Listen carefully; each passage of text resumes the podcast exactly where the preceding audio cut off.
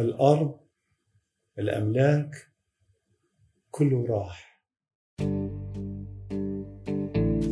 بصراحة جينا قعدنا بالمخيم، كنت أجي يعني وأقعد فيها هيك أطلع أقول إيش الله جابنا لهون، معقول هنا يعني هالخيمة هيك رح نضل هون؟ جوزت الأزمة تطول يعني فترة غير معروفة، بس نحن على أمل العودة عايشين. Tens of thousands of Syrians are stranded in displacement camps in northeastern Syria, and thousands more live in makeshift shelters and abandoned buildings. Their houses back home have been destroyed, looted, or occupied.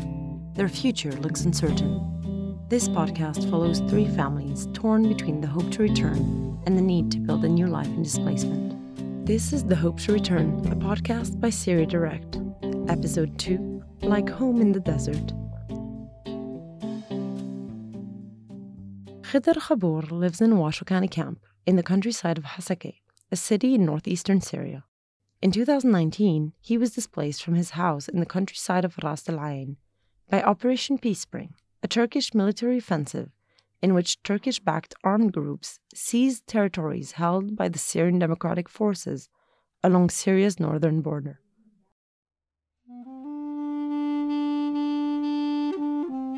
We left Ras al-Ayn as the Turkish attack began.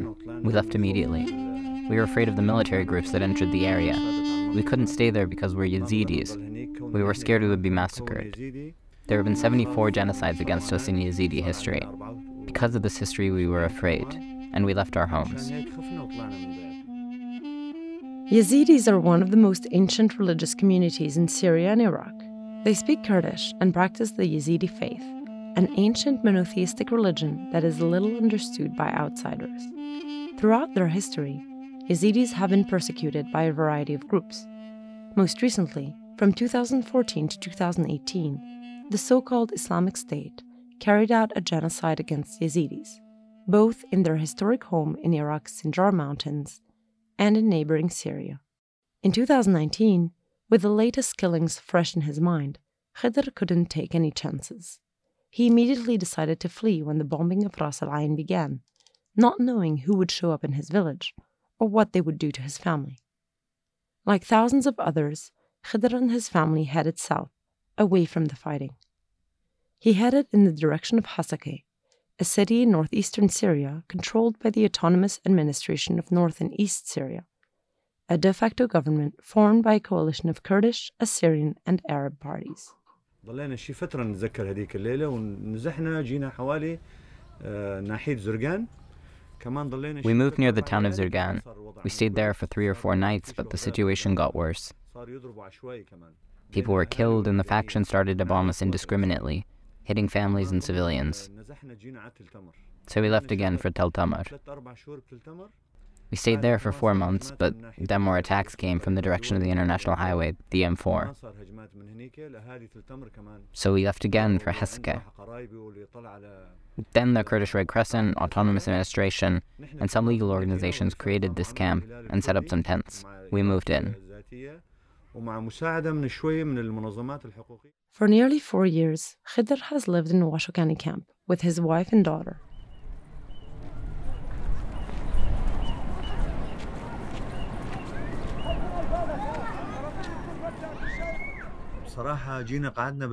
When we first came to the camp, I looked around and thought, what brought us here? Is it possible we'll stay in this tent for a long time? I couldn't see the tent as a home. Back home we had a house, four walls, doors that closed, and a roof over our heads, all made of concrete. I found it very difficult. The camp was established in November two thousand nineteen on the western outskirts of the city of Hasakah in northeastern Syria. The name Washokani was chosen to commemorate the history of those who live here. Ras al-Ayn is the Arabic name for the town they fled, but in Kurdish it is called Serekani or Washokani. ازدحام كبير بأعداد النازحين في مدينة الحسكة. الفارين من الهجمات التركية ضمن العدوان. The camp's early days were chaotic. Remember, it was the middle of a military offensive. Nobody knew how far the bombing would reach or where the fighting would stop. T V news reports from November two thousand nineteen show plain desert, where the first tents had just been pitched. The landscape is flat, even with no vegetation. In these initial reports, we see the first families moving into the camp. Women carrying young children crowd around pickup trucks where local N G Os distribute warm clothes and blankets. It was the beginning of winter, the first of many that these families would spend in a tent. The camp was created in the desert. Anisa Malak, co-head of the Autonomous Administration-affiliated Camp Administration, speaks from her office in a caravan at the camp's entrance. Uh, The ground is rocky and compact. When it was established, we had a lot of trouble removing the stones. It took a long time to get the area ready. People's situation was difficult in the beginning because the camp took shape a bit informally. Malik was herself displaced from Ras al-Ayn, and she has lived in the camp since it was created. She now helps run it. Over the past four years, Washokani has expanded to reach the size of a small town. Today, the camp is home to around sixteen thousand five hundred people. Most of them are children, who make up sixty percent of its population.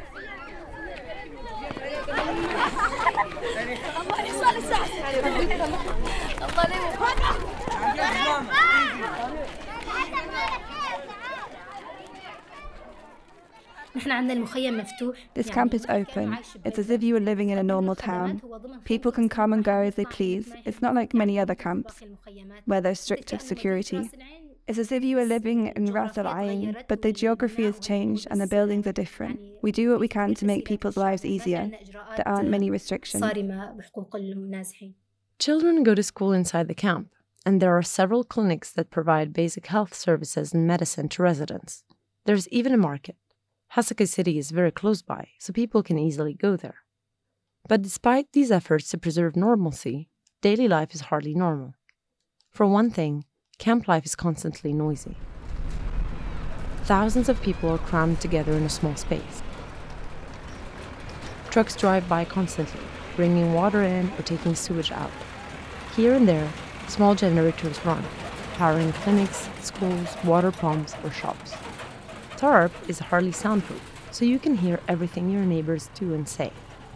All around, babies cry and children shout and play.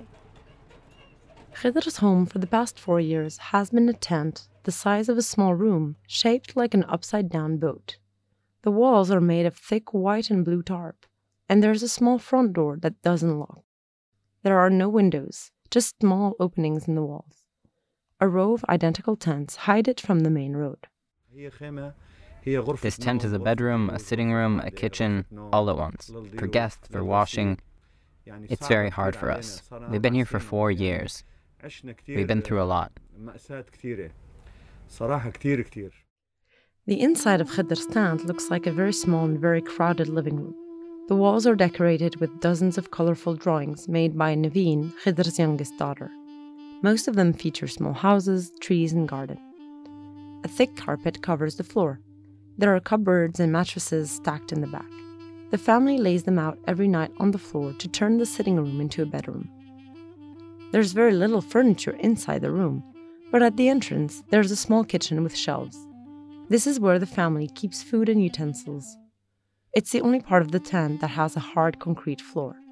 Khedr put it in to keep insects out. There's no electricity, but Khedr has a small rechargeable fan to keep the tent cool in the forty degrees Celsius summer heat. I bought a water tank for my tent. I saw that there were a lot of people using the same tanks, which created a bit of tension, so I bought one for myself. On the day we visit Khedr, he's alone.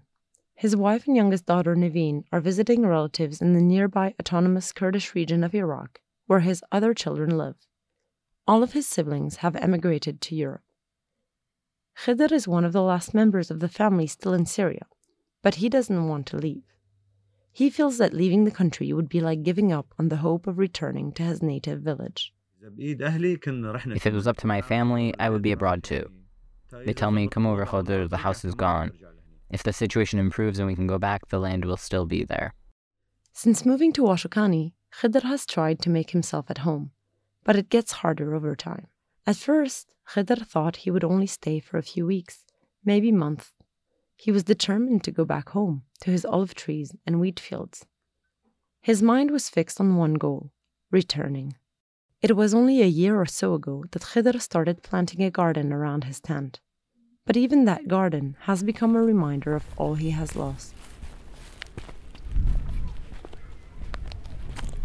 I planted two pine trees, two cypresses, and a shade tree, a couple of roses. My daughter Naveen told me, Dad, bring us flowers.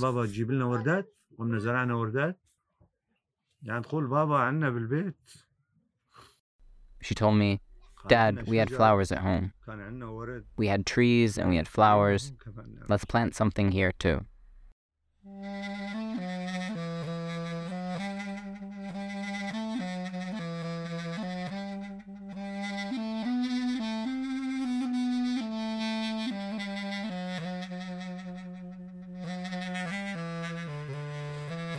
Khedr is not the only one in Washokani who has tried to recreate a piece of his life back home here in the camp. Many of the families here originally come from villages in the countryside. There, it was common for people to grow a small garden with some herbs, some livestock, and fresh vegetables. But in the camp, there is no real space for a garden. The soil is sandy and rocky, and there isn't enough water for trees. For these families, losing that connection with nature and their bond to the land is a heavy blow. And rebuilding their life in these harsh conditions is no small challenge.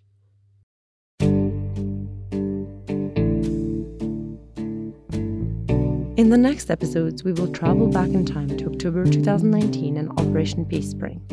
We will hear about the journey of Amina, who we met in the last episode, and Khedr, and why Amina's family failed to find a stable refuge while Khedr entered the camp.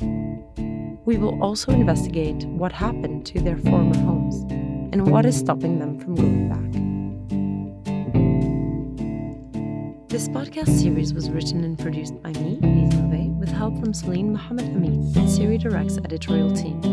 Instrumental music for the soundtrack was performed by Kawakali from Yakbar, a group of musicians from Ras al-Ayn, now displaced to Qamishli in northeastern Syria.